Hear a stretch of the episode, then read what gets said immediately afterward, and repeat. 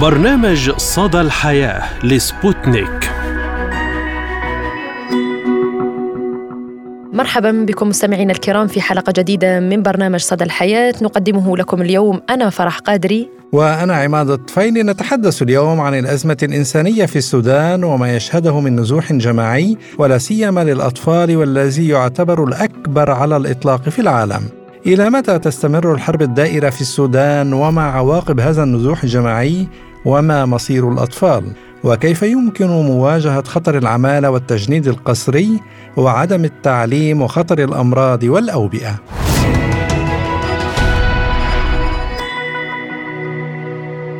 لن نبتعد مستمعينا الكرام عن المنطقة العربية وما يحدث فيها من حروب متواصلة لسنوات عدة. السودان اليوم يعاني من حرب واسعة النطاق ونزوح جماعي كبير وظروف اجتماعية وإنسانية قاهرة ومأساوية. فقد كشفت الأمم المتحدة عن فرار أكثر من ستة ملايين شخص من منازلهم هربا من الصراع العسكري المستمر بين الجيش السوداني وقوات الدعم السريع منذ منتصف شهر نيسان أبريل الماضي.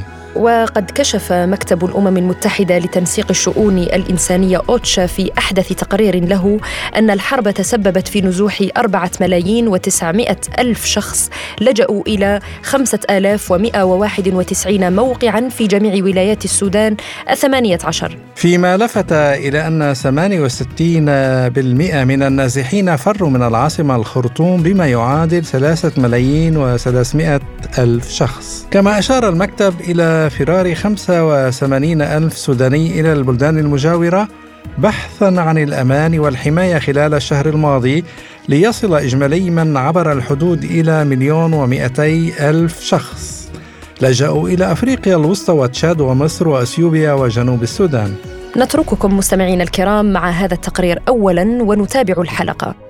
252 يوما على الحرب في السودان ومأساة إنسانية حقيقية تنذر بأن البلاد على حافة الانهيار. سبعة أشهر من الحرب لم تقتصر فيها مأساة الشعب السوداني على القتل والجراح. هذه الحرب التي خلفت نحو عشرة ألاف قتيل وعشرات الآلاف من الجرحى والمصابين في أشهر معدودة وإنما المأساة الحقيقية هي تلك المتعلقة بالهروب والتهجير والنزوح بحثا عن الأمان والسلامة. وأي أمن وسلامة يجدونه أولئك الذين فرضت عليهم الظروف والسياسات التخلي عن بيوتهم التي بنوها لسنين ويفقدون حياتهم وعملهم وأولادهم وأهاليهم في لحظة قصف. وتعتبر فئة الأطفال الأكثر ضعفا وتضررا في حرب السودان والتي تتركز تحديدا في الخرطوم وإقليم دارفور غربي البلاد. فقد أفادت منظمة الأمم المتحدة للطفولة يونيسيف بأنها تلقت تقارير عن ارتكاب 2500 انتهاك صارخ لحقوق الطفل بمتوسط واحد على الأقل في الساعة. وأشارت إلى أن الأرقام المتوافرة في حوزتها تؤشر إلى أنه قتل ما لا يقل عن 435 طفلا في النزاع وأصيب ما لا يقل عن 2025 طفلا. وقالت المنظمة الدولية إن ما يقرب من ثلاثة ملايين وثمانمائة ألف شخص قد نزحوا داخليا في السودان منهم مليون وتسعمائة ألف طفل كما تم تهجير مليون وسبعمائة ألف طفل إضافي من ديارهم وهم الآن يتنقلون داخل السودان ويعبرون حدوده وهم عرضة للجوع والمرض والانفصال عن أسرهم. كما تعرض ما لا يقل عن 690 ألف طفل لسوء التغذية الحاد ومليون وسبعمائة ألف طفل عمرهم أقل من عام واحد يتعرضون لخطر فقدان التطعيمات الحرجة مما يزيد خطر تفشي الأمراض. ففي الأسابيع الأربعة الأولى من الأزمة فر حوالي 200 ألف لاجئ وعائد من البلاد بينما نزح 700 ألف شخص آخر داخل السودان. واستقبلت وقتها مصر أكبر عدد من الأشخاص تليها تشاد وجنوب السودان وجمهورية أفريقيا الوسطى وإثيوبيا. وفي جنوب السودان يمثل مواطنو الدولة غالبية العائدين الذين كانوا يعيشون في السودان كلاجئين. ومن دون وجود حل للأزمة اضطر مئات الآلاف من الأشخاص للفرار بحثا عن الأمان والمساعدات الأساسية كما شهد الشهر الماضي اتساعا مخيفا في رقعة القتال في عدة مناطق في السودان. واستمرت الاشتباكات في مدينة الأبيض عاصمة شمال كردفان وعدد من مناطق إقليم دارفور في غرب البلاد. وتواصل القصف الجوي والأرضي الذي طال عدد من الأحياء السكنية في مدن العاصمة الثلاثة الخرطوم وأم درمان والخرطوم بحري وفي مدينتي الأبيض ونيالا مما أدى إلى سقوط مئات القتلى والجرحى وفقا لبيانات صادرة عن نقابة أطباء السودان وهيئة محامو الطوارئ ولجان الطوارئ. والحق القتال المستمر منذ منتصف أبريل أضرارا هائلة في القطاع الصحي في ظل انتشار واسع للوبائيات مثل الملاريا وحمى الضنك وفي حين خرج نحو 70% من المستشفيات عن الخدمة تماما بينما تعاني المستشفيات القليلة العاملة من شح كبير في الأدوية والمعينات الطبية والخدمات وسيارات الإسعاف مما اضطر فرق الإسعاف التي تعمل في ظروف أمنية بالغة الخطورة لنقل المصابين من مناطق بعيدة بواسطة عربات يدوية بدائية.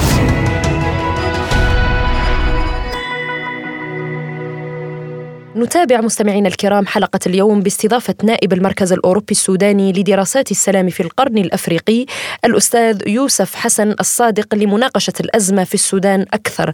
أهلا وسهلا بك وشكرا لتواجدك اليوم معنا في صدى الحياة. يعني نبدأ من أزمة النزوح وتحديدا نزوح الأطفال التي اعتبرتها الأمم المتحدة الأكبر في العالم. اليوم يعني كيف يمكن حماية هؤلاء الأطفال من المخاطر التي ستواجههم؟ ليس فقط من ويلات الحرب وإنما من هذا النزوح. طيب بسم الله الرحمن الرحيم. اولا آه، أنا شاكر لكم لاهتمامكم بالقضية السودانية. آه، في الحقيقة أنه المسألة النزوح وبالذات نزوح الأطفال دي تسببت في كارثة إنسانية. والشاهد أنه هذه المأساة المر بها السودان ونزوح الأطفال من دارفور وحتى نزوح الأطفال لا يختصر من دارفور حتى في الخرطوم. هنالك نزوح كبير جدا لكن نزوح الأطفال بطريقة خاصة في دارفور.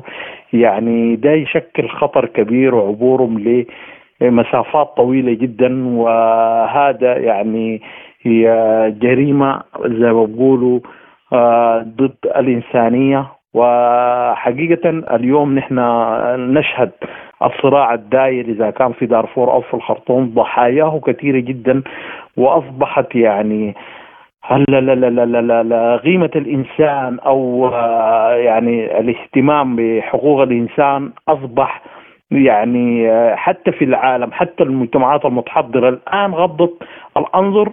غضت النظر عن أنه تدافع عن حقوق الأطفال أو تدافع عن حقوق الإنسان أو المأساة التي ترتكب في حق الضحايا. آه كما شاهدنا أنه النزوح أصبح نزوح لافت للأنظار آه ويعني أطفال لا يتجاوزوا اعمارهم من من السادسة والخامسة لحد 12 سنة. يعني يعني مسألة كانت مسألة يعني حقيقة كما ذكرت في البداية أنه هي آه، جرائم ضد آه، الإنسانية. فحقيقة يعني على المجتمع الدولي على المجتمع الدولي الاهتمام الاهتمام الاهتمام الغالظ بمساعدة هؤلاء الأطفال مساعدة النازحين مساعدة اللاجئين من آه، ويل الحروب.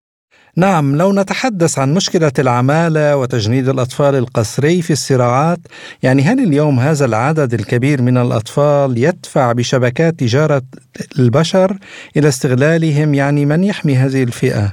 نعم حقيقة آه، هنالك في هذه الظروف هنالك يعني ناس آه، أناس يعني يتاجروا بهذه في ظل الظروف الصعبة أنه عدم عدم الأمن وعدم الاستقرار فيتاجرون ب الأطفال لأنه أصبحوا الأطفال أصبحوا بالنسبة لهم يعني آه، مسألة مسألة سهلة جدا في الاصطياد لأنه الطفل البريء عمره لا يتجاوز زي ما ذكرنا من السادسة ل 12 أنه سهل جدا كي يتاجر يتاجر به وأصبح هو يتيم الأبوين يعني أصبح يتيم الأبوين ويكون فاقد أسرته واصبح هو يعني إلى أين يذهب؟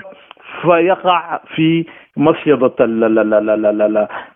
الناس الانتهازيين ويستخدموهم إما في العبودية إما أن يستخدموهم زي ما ذكرت في المسألة بتاعت الأعضاء يستخدموا اعضائهم للبيع ويجرموا واحيانا يقتلوا يقتلوا لكي يعني في اشتباكات يعني تكون غبلية يقتلوا هذا الأطفال بدون يعني زي ما بقول بدون رحمة.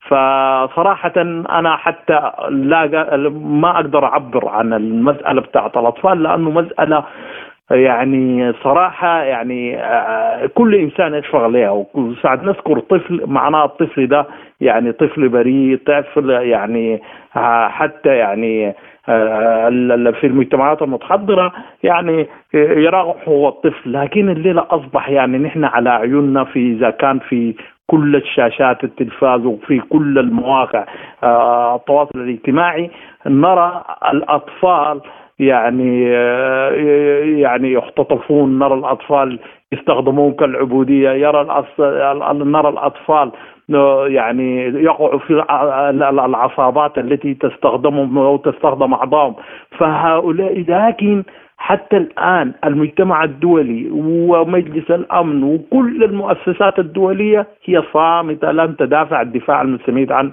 حقوق الأطفال. طيب بالنسبة للجهود الدولية يعني كما أشرت أليس برأيك يتوجب حل المشكلة من الجذر وليس نقلها إلى خارج الحدود يعني بمعنى أصح يتوجب وقف إطلاق النار والتوصل لاتفاق بين الأطراف المتنازعة وليس تهجير الناس حقيقة نحن المسألة مسألة الصراع السياسي ده مسألة عندنا مستعصية جدا وحتى النخب السياسية عشان آه، تقعد على الطاولة. وترى آه، تتفق على اتفاق وقف إطلاق نار أو يعني تضغط على الطرفين المتحاربين من الطرفين العسكريين على سنه آه، يوقفوا صوت البندقية.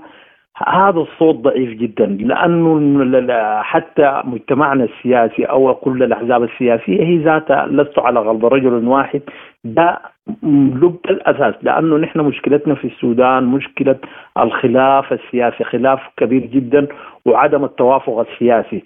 جعلتنا جعلت هذه الحروب مستمرة يتضرر منا تتضرر منا كل الأسر وتضرر منا حتى الموضوع موضوعنا الآن على الأطفال. هم المتضرر الأول لأنه الأطفال إما أن هجروا إما أن فقدوا أبويهم إما أن قتلوا في الحرب إما والناجي منه لن ينجو من العصابات التي تستخدمهم إذا كان آه، في العبودية أو في آه، آه، يعني متاجرة الأعضاء. فحقيقة مسألة الليلة نحن عندنا مشكلة شائكة جدا في عدم التوافق السياسي وقف إطلاق النار الآن. يعني كما تشهدين عدة جلسات في في جدة وفشلت على أساس أنه يجدوا صيغة لوقف إطلاق النار. آه الضغوط الدولية ضغوط هشة حتى الآن والمصالح الدولية حتى الآن في السودان يعني أصبح أي أي دولة إلا يكون عندها مصلحة في أنه تقدر توقف نزيف الحرب الدائرة الآن. اليوم وحين تحدث حرب ونزوح قسري يتم إلقاء اللوم الكبير على الدول المجاورة يعني برأيك كيف ينبغي على هذه الدول التعامل مع أزمات الحروب؟ أليس هي أيضا عليها ضغط ومشاكل اجتماعية وسياسية واقتصادية وغيرها؟ حقيقة الدور الدور الإقليمي أو دول الجوار أيضا دور ضعيف جدا ودور متغلب. يعني هنالك من يقف مع الطرف هذا وهنالك من يقف مع الطرف الآخر. وبالعكس حتى يعني الإمدادات بالنسبة لهم بالالات العسكرية وهذا يعني مما آه، أصبح السودان يعني يعني بلد مستهدف. والآن السودان أصبح بلد مستهدف ولكن نرجع ونقول هذا سبب الاستهداف. سبب هو التحارب أو المتحاربين على السلطة. كل الأطراف إذا كان الأطراف السياسية ولا الأطراف العسكرية عدم توافقها كلها يعني متحاربة على السلطة. وجعلت البلد الآن يعني زي ما بقولوا كغاب غوثين اردنا انه يكون آه، يعني أصبحت الليلة الدولة بكل مقاوماتها أو بكل البنية التحتيه بتاعتها منهارة. أصبح السودان اليوم يعني لست البلد الافريقي العربي في وسط افريقيا في الليلة يعني كدوله استراتيجيه كموقع الاستراتيجي وتضم كل لها علاقات مع كل الدول المجاورة الأفريقية فأصبحت اليوم يعني الدولة من هذه الحرب اللعينة فقدت مؤسساتها فقدت كثير من البنية التحتية فقدت حتى المشاريع والمشاريع التنموية فأصبح الإنسان السوداني يعني يمر بظروف يعني اقتصادية طاحنة إذا كان ظروف اقتصادية أو ظروف عدم الأمن فحقيقة لومنا على الدول الجوار ولومنا على الاتحاد الأفريقي ولومنا على كل المؤسسات الدولية إذا كان مجلس الأمن إذا كان الاتحاد الأوروبي أنهم الآن حتى في المساعدات الإنسانية مساعدات شحيحة جدا ولن تصل أحيانا لن تصل للمتضررين وبحجم الكارثة الموجودة الآن. نزوح يعني مشاكل متعددة من أمراض من جوع من عطش. وعدم تعليم. يعني دعني هنا أضع سطرا على عدم التعليم وهو هدم للمجتمع من خلال هذه النقطة. يعني برأيك لماذا تتم إطالة الحرب رغم معرفة العواقب المترتبة؟ يعني لو ننظر فقط على الدول التي دخلت في حرب ماذا كان مصير شعبها اليوم؟ أليس الدمار والضياع؟ نعم حقيقة حقيقة. زي ما ذكرت انه الليلة أصبح حتى مسألة التعليم في السودان يعني الليلة زي عاسي آه، ثلاث سنين أصبح عدم الاستقرار في المدارس والجامعات مغفلة. يعني أصبح الطلاب يعني آه، يعني جالسين في المنازل يعني آه، يفكروا ماذا يعملوا وفيهم من آه، فيهم من يحاول أن يذهب إلى الخارج ليكمل دراسته لواحدة. أما الصحة سيبك من الصحة وسيبك من الخدمات آه، بالنسبة اليومية بالنسبة للإنسان من كهرباء ومياه دي كلها الآن تواجه مشاكل كبيرة جدا. حتى الحرب دمرت دمرت المستشفيات دمرت القطاع الصحي بأكمله دمرت المياه شبكات المياه وشبكات الكهرباء أصبح يعني معاناة الشعب السوداني معاناة كبيرة جدا ولا زال العالم يتفرج لنا لأنه تفرج علينا. فحقيقة زي ما ذكرت يعني التردي الآن في في الصحة في التعليم في الخدمات الأساسية بالنسبة للإنسان. آه، يعني هنالك الحرب دمرت دمرت القطاع الصحي بأكمله من مستشفيات لمستوصفات للدار الرعاية الاجتماعية وأصبح يعني وشبكة الكهرباء وشبكة المياه. يعني أصبحت الحياة في مناطق الحرب آه، منعدمة. وأما الذين هجروا إلى المدن الأخرى أو الاغاليم الاخرى أيضا يعانون يعانون من شح في الغذاء وفي السكن أيضا وهنالك السماسرة الذين تهجرون بالحروب إذا كان مسألة السكن يعني في في الإيجارات يرفعون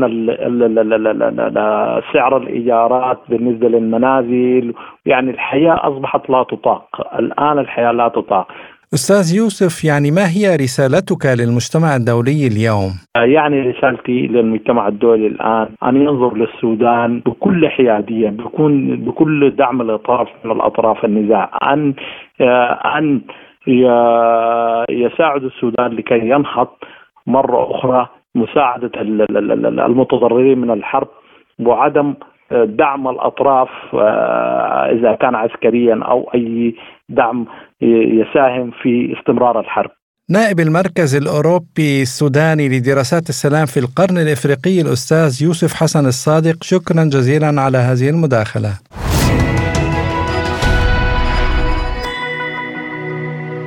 نواصل معكم مستمعينا الكرام حلقة اليوم من برنامج صدى الحياة بأهم الأخبار التي كانت ترند لهذا الأسبوع وما هو أول خبر لديك يا عماد؟ نعم فرح أعلنت دار مزادات فرنسية عن بيع قبعة كانت مملوكة لنابليون بونابرت هذا الأسبوع وقالت دار المزادات ومقرها في فونتان بلو جنوب باريس إن السعر النهائي كان أكثر من ضعف التقدير الذي تراوح بين 600 ألف إلى 800 ألف يورو أي ما يقرب من أربعة أضعاف السعر التقديري. وبيعت بحوالي أكثر من مليوني دولار محطمة الرقم القياسي السابق لقبعة نابليون الذي كانت تحتفظ به دار المزادات. ويعتقد أن نابليون كان يمتلك حوالي 120 قبعة من هذا النوع وقد فقد معظمها. يعني لو كل قبعة تباع بمليونين دولار ستحل مشاكل بعض الدول زميلي عماد. في خبر آخر يعني كان ترند وهو وفاة المهاجم الغاني السابق رافائيل دوامينا بعد سقوطه مغشيا عليه خلال مباراة في الدوري الألباني الممتاز لكرة القدم. وأكد الاتحاد الألباني لكرة القدم وفاة اللاعب عن عمر 28 عاما حيث أظهرت لقطات متداولة على وسائل التواصل الاجتماعي اللاعب بمفرده وهو يسقط على أرض الملعب في الدقيقة الرابعة والعشرين من المباراة بين فريق إنتاجيا التابع له دوامينا وفريق بارتيزاني وهرع لاعبون آخرون لتفقد رفيقهم ورغم التدخل الطبي الفوري أعلن الاتحاد الغاني لكرة القدم أن اللاعب توفي للأسف وتوقفت على إثر هذه المأساة المباراة بالتعادل واحد لواحد دون مواصلة اللعب. وفي الرياضة أيضا رفع المهاجم الجزائري إسلام سليماني علم فلسطين بعد تحقيقه رقما تاريخيا خلال مباراة منتخب بلاده في مواجهة الصومال. وتصدر مشهد احتفال سليماني بهدفه وسائل التواصل الاجتماعي بعد قيامه برفع علم فلسطين في ملعب نيلسون مانديلا في الجزائر وسط احتفال جماهيري على المدرجات. وسجل سليماني هدفا لمنتخب بلاده في مرمى الصومال حسم فيها المباراة لصالح الخضر بنتيجة 3-1 ضمن تصفيات إفريقيا المؤهلة لمونديال 2026 وسجل سليماني الهدف الثالث في الدقيقة 80 بضربة رأس ليعادل رقمه مع رقم أسطورة منتخب ساحل العاج ديدي دروغبا واضعا نفسه في قائمة أفضل الهدافين في تاريخ تصفيات إفريقيا لكأس العالم برصيد 18 هدفا لكل منهما. وإلى أمريكا انتشر مقطع فيديو للرئيس الأمريكي جو بايدن وهو يبدي إعجابه بسيارة الرئيس الصيني شي جين بينغ هونشي والتي يعني اسمها العلم الأحمر خلال قمتهما في سان فرانسيسكو في ولاية كاليفورنيا الأسبوع الماضي. وأظهر الفيديو اقتراب الرئيس الأمريكي من سيارة نظيره الصيني لدى مغادرة موقع القمة معربا عن إعجابه بالسيارة وقال يا لها من سيارة جميلة فرد عليه الرئيس الصيني سيارتي هونشي مصنوعة في الصين افتحها وانظر إلى الداخل. فأجاب بايدن تشبه كاديلاك التي تقف لدينا هناك. في كل مرة أسافر فيها إلى الخارج تتبعني هذه السيارة. هل تعرف ماذا يسمونها؟ الوحش. انطلقت هذا الأسبوع بمدينة طبرق شرق ليبيا. فعاليات معرض طبرق الدولي للكتاب في دورته الثانية حيث يستمر المعرض عشرة أيام متتالية. ويضم المعرض العديد من المشاركات المحلية والدولية. وفي تصريح خاص لسبوتنيك قال المدير العام للمعرض فوزي الحداد إن المعرض افتتح بعدد كبير من الشخصيات الرسمية والكتاب والأدباء المحليين والدوليين. وصحب المعرض أمسيات ثقافية وشعرية وأدبية وندوات مختلفة ناقشت العديد من المواضيع العامة. وأكد الحداد أن جامعة طبرق تعتبر أول جامعة تتبنى أول معرض دولي للكتاب في ليبيا ومدينة طبرق تعتبر الثالثة بعد مدينتي بنغازي وطرابلس التي أقامت معرض دولي للكتاب على أرضها. وتابع الحداد أن المعرض ضم أكثر من 120 مشاركة من دور النشر المحلية والعربية والدولية كما ضم المعرض أكثر من 100 ألف عنوان ضمتها أرفف المكتبات التي فتحت أو فتحت أبوابها للزوار على مدار اليوم.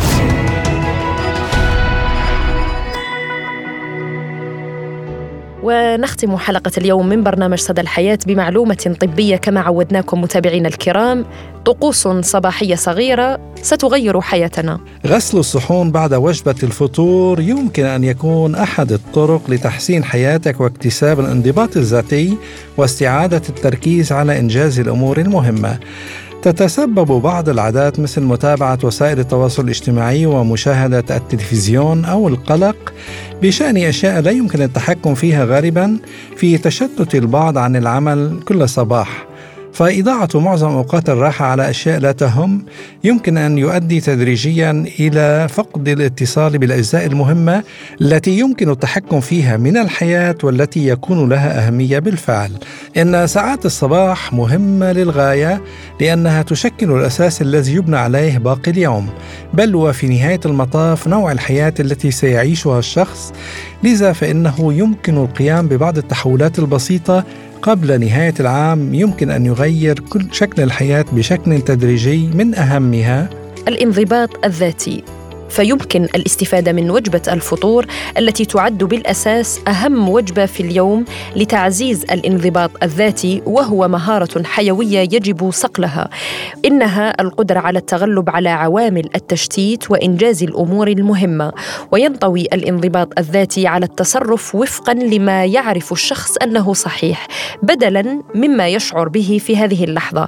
فربما الشعور بالتعب أو الكسل أو التشتت وهو ما يتطلب عادة التضحية بالسهولة الفورية من أجل الأمور الأكثر أهمية في الحياة. ثانيا تدريب الجسم والعقل. ثانياً. إن التمارين الرياضية هي أبسط وأسرع طريقة لتغيير حياة الشخص. إنه نشاط يبدأ ذاتيا ويفرض مستوى ضروريا من الجهد العقلي والجسدي لتغذية النمو.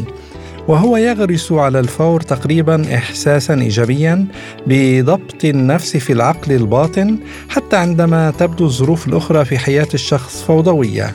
إن طقوس التمارين اليومية المتسقة تغير فعليا العمل الجسدي الداخلي للعقل يمكن البدء بممارسة طقوس التمارين الصباحية التي تستمر لمدة 15 دقيقة أو أقل يوميا لمدة شهر كامل على الأقل.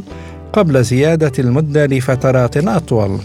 ومن بين الطقوس التي قد تغير حياتنا للأفضل هي التأمل الصباحي، فممارسة طقوس التأمل الصباحية لمدة 15 دقيقة فقط ليست بالأمر السهل بالنسبة لمعظم المبتدئين فخلال المحاولات العديدة الأولى للتأمل يجد معظم المتأملين المبتدئين أنه من المستحيل تقريبا تهدئة أذهانهم. ولهذا السبب يحاول الكثيرون التأمل مرة أو مرتين ولا يرون القيمة فيه لأنه لا يغرس على الفور نفس الشعور بالسيطرة ولكن مع الممارسة والصبر يمكن أن يكون التأمل أقوى بكثير. يعني لا شك آه، فرح آه، من الضروري في الصباح يعني حتى التأمل أو غير التأمل لكن يعني مباشرة عندما يستيقظ الإنسان من النوم لا يجب عليه أن يذهب مباشرة ويطلع على وسائل التواصل الاجتماعي وعلى الواتس وعلى هذه الأمور. بالعكس يعني يجب أن يكون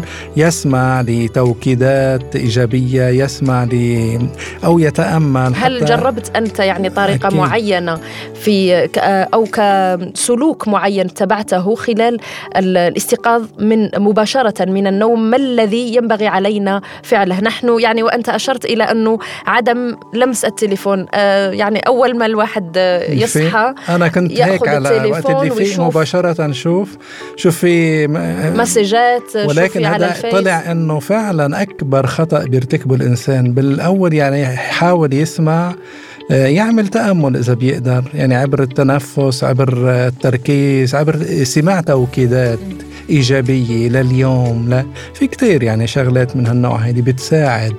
وبيحس فيها بهي النوعية يعني بعد فترة نعم ونحن قلنا أنه للمبتدئين مش من أول مرة يوم ويومين أو أسبوع وأسبوعين بالمداومة والممارسة والصبر كذلك. أكيد أكيد وبتكون في نتائج جدا مذهلة وإيجابية تقودنا إلى السلام الداخلي. حتى العقل الباطن وكأنك عم تحفزيه على العمل وعلى الإيجابية وعلى النشاط. شيء رائع جدا يعني.